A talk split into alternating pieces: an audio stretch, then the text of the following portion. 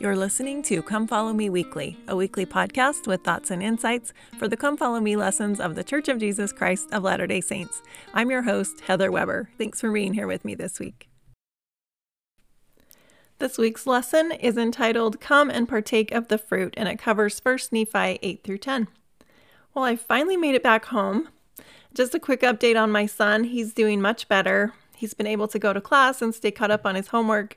He did drop one class so that his load this semester will be a little bit easier as he gets fully recovered over the next couple of weeks. And it's pretty tough because the semesters are only 14 weeks long. So if you aren't at your best for three or four of those weeks, it makes things hard. But he's glad he's there. He loves BYU. And I think that it's all going to work out okay. It's been crazy because I got back home and then my kids have been home for the past three days because of the weather it's like halfway through January and I don't think I've had a normal day yet. So I'm hoping at some point things will calm back down and I can have my normal life back. At the end of December, I was thinking about the lessons for this year and how that we're all going to be studying the Book of Mormon, that everyone in the church will be studying the Book of Mormon with their families. And I thought, First of all, that's great. Second of all, Satan is not going to like that one bit.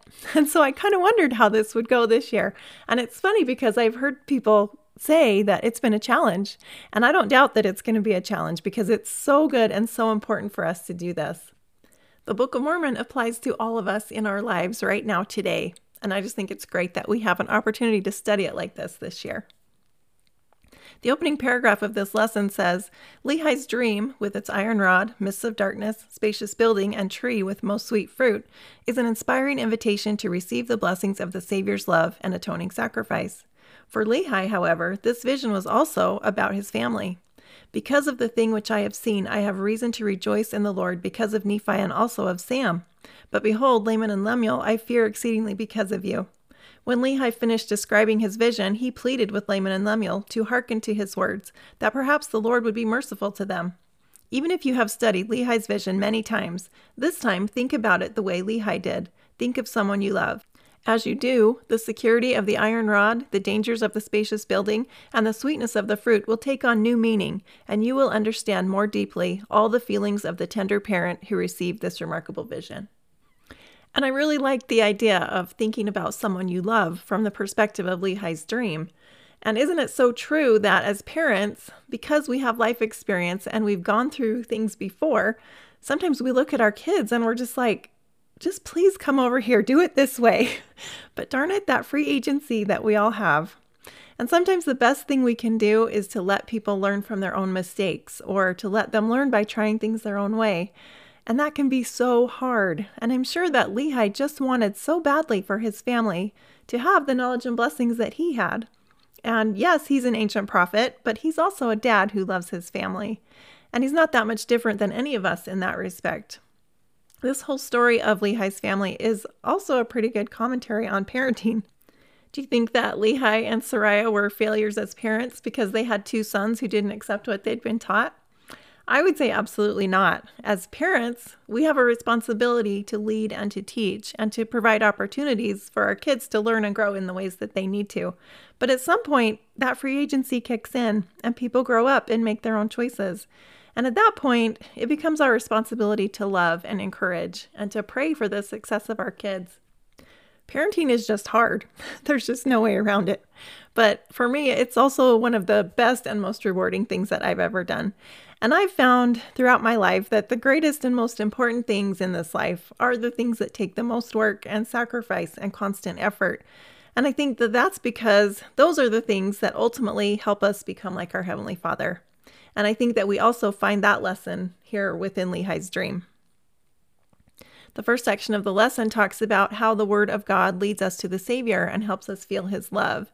And there's a quote by Boyd K. Packer that says, You may think that Lehi's dream or vision has no special meaning for you, but it does. You are in it. All of us are in it. Lehi's dream or vision of the iron rod has in it everything a Latter day Saint needs to understand this test of life.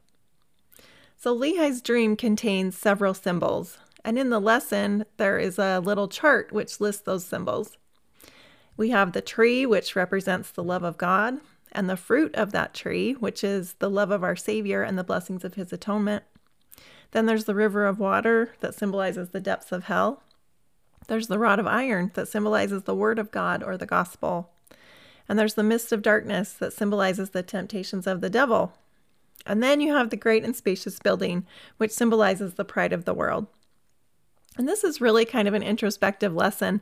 In reading and studying and thinking about Lehi's dream, it's a good opportunity to see ourselves there and to think about where we see ourselves in relation to the tree and the iron rod and the great and spacious building.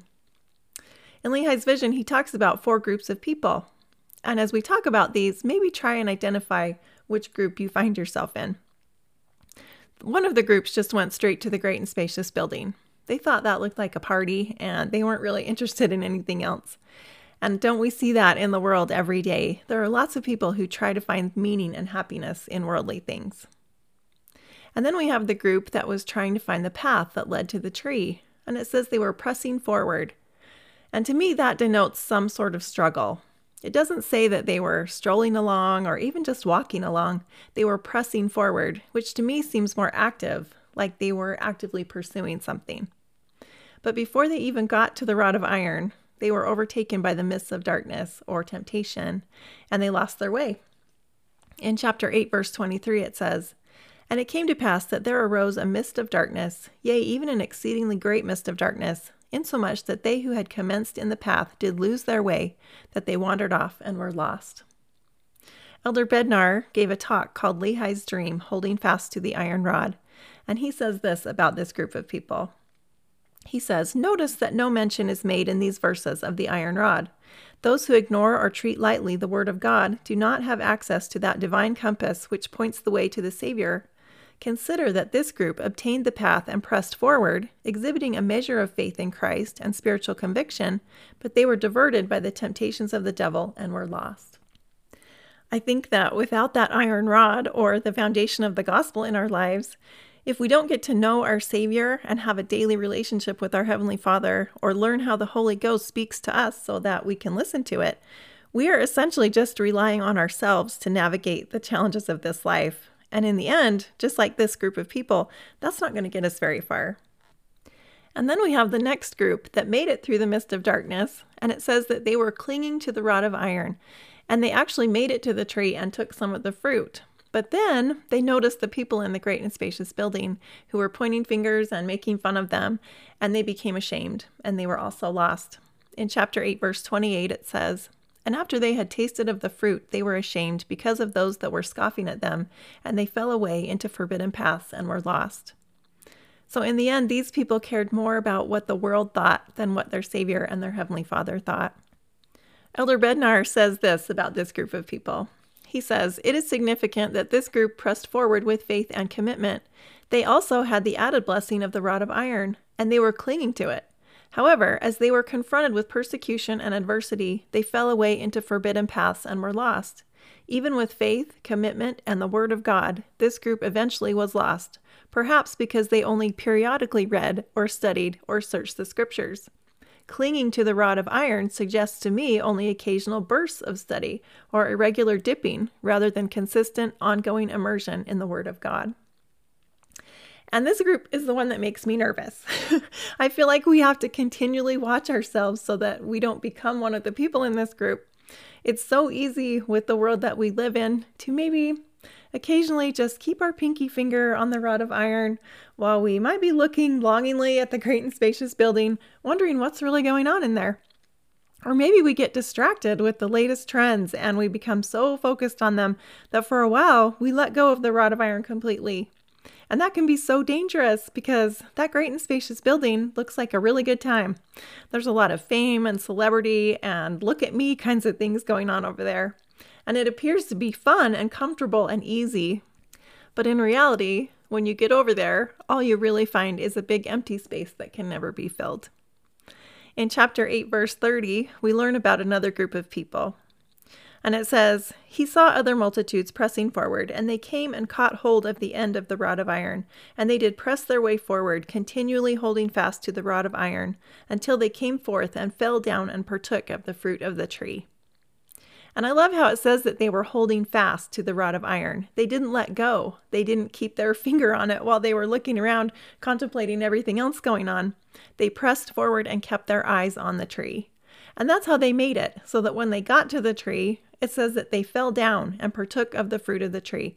And that says to me that their journey was long and it was hard, but that they were grateful to be there and they really appreciated what they had found at the end because they'd worked for it and they'd put in some effort to get there. And those are the kinds of people that we need to be. They were consistent. And I think being consistent in our prayers and scripture study and temple and church attendance and consistently saying no to things that don't uphold the same values that we have are some of the ways that we're going to get there ourselves. And there's just a lot to personally contemplate when we read about Lehi's vision of the tree of life. Going on in chapter 9, Nephi talks about how the Lord asked him to create two sets of plates. One set of records talks about the reign of the kings and the wars and contentions of his people.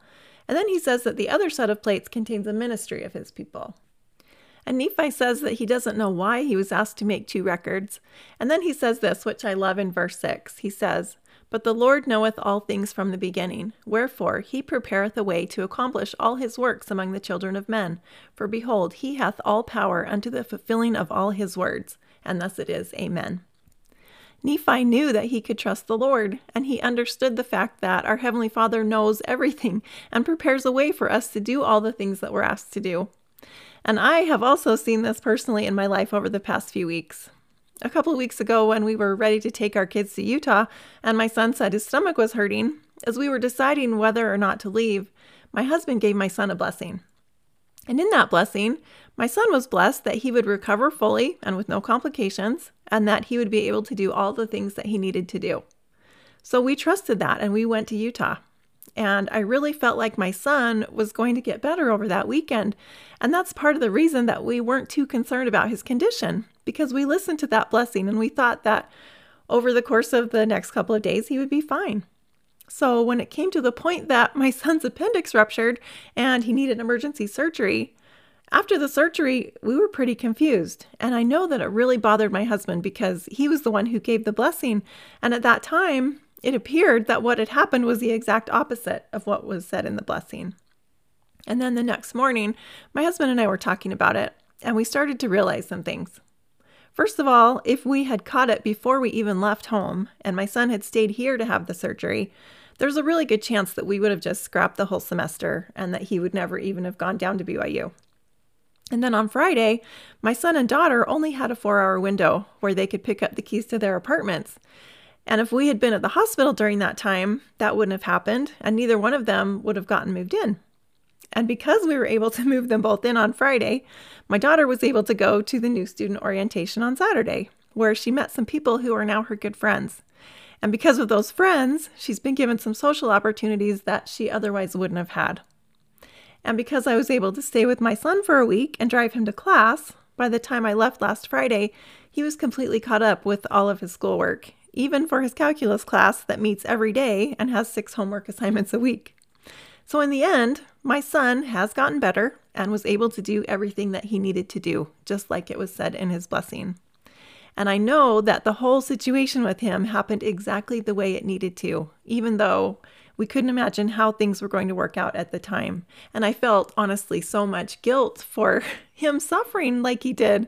He has a high pain tolerance, but my goodness, he walked around for two days with a ruptured appendix. I still can't believe that.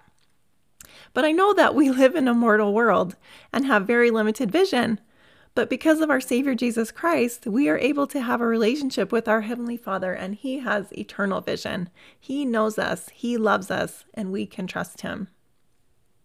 And we see this same kind of thing again in chapter 10, where Lehi prophesies about Jesus and what will happen when he comes to earth. He tells about John the Baptist, he talks about Jesus being baptized, and about how the Jews would crucify him. And then he tells about how Jesus will be resurrected and also show himself to the Gentiles. And then he talks about the gathering of Israel, which we know is still going on today, and we can see that Lehi prophesied about all of these things, and every one of them has happened just like he said. And this shows me that not only can we trust our Savior and our Heavenly Father, but we can trust their living prophet to tell us the truth of the things that we need to hear. And thinking about that maybe puts a little more importance on things like General Conference and the things that are said there, other than it just being an opportunity to eat cinnamon rolls and have church in our pajamas. Do we really listen to our living prophet and try to follow his counsel?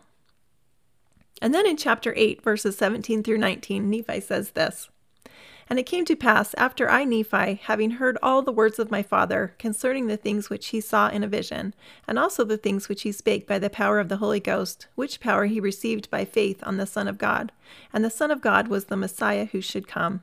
I, Nephi, was desirous also that I might see and hear and know of these things by the power of the Holy Ghost, which is the gift of God unto all those who diligently seek him, as well in times of old as in the time that he should manifest himself unto the children of men. For he is the same yesterday, today, and forever, and the way is prepared for all men from the foundation of the world, if it so be that they repent and come unto him. For he that diligently seeketh shall find, and the mysteries of God shall be unfolded unto them by the power of the Holy Ghost, as well in these times as in times of old, and as well in times of old as in times to come. Wherefore, the course of the Lord is one eternal round. Nephi has so much faith, but it's not blind faith. He didn't need to rely just on what his father said. He had his own personal relationship with Heavenly Father, and he knew that he could find out for himself if he had questions or if he was wondering if certain things were true. And sometimes I think in the culture of our church, we sometimes feel like it's bad to ask questions. Like maybe it shows that we're unfaithful, or maybe like we're not supporting our leaders somehow. But here we have Nephi, and he's one of the most faithful people in the entire Book of Mormon, and he's doing that very thing. He wants to know for himself, and he has every right to ask questions and find out for himself. And I feel like our Heavenly Father is just thrilled with us when we take the time to talk to Him and ask questions and have a desire to learn and to listen to the Holy Ghost. He loves us and He wants us to succeed.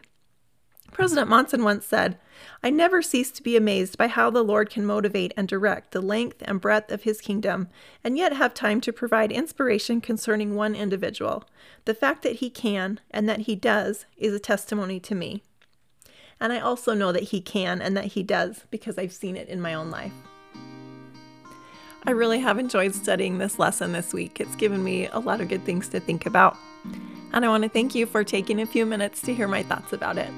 Don't forget that you can find me on Instagram at Come Follow Me Weekly, or you can email me at cfmweekly at gmail.com.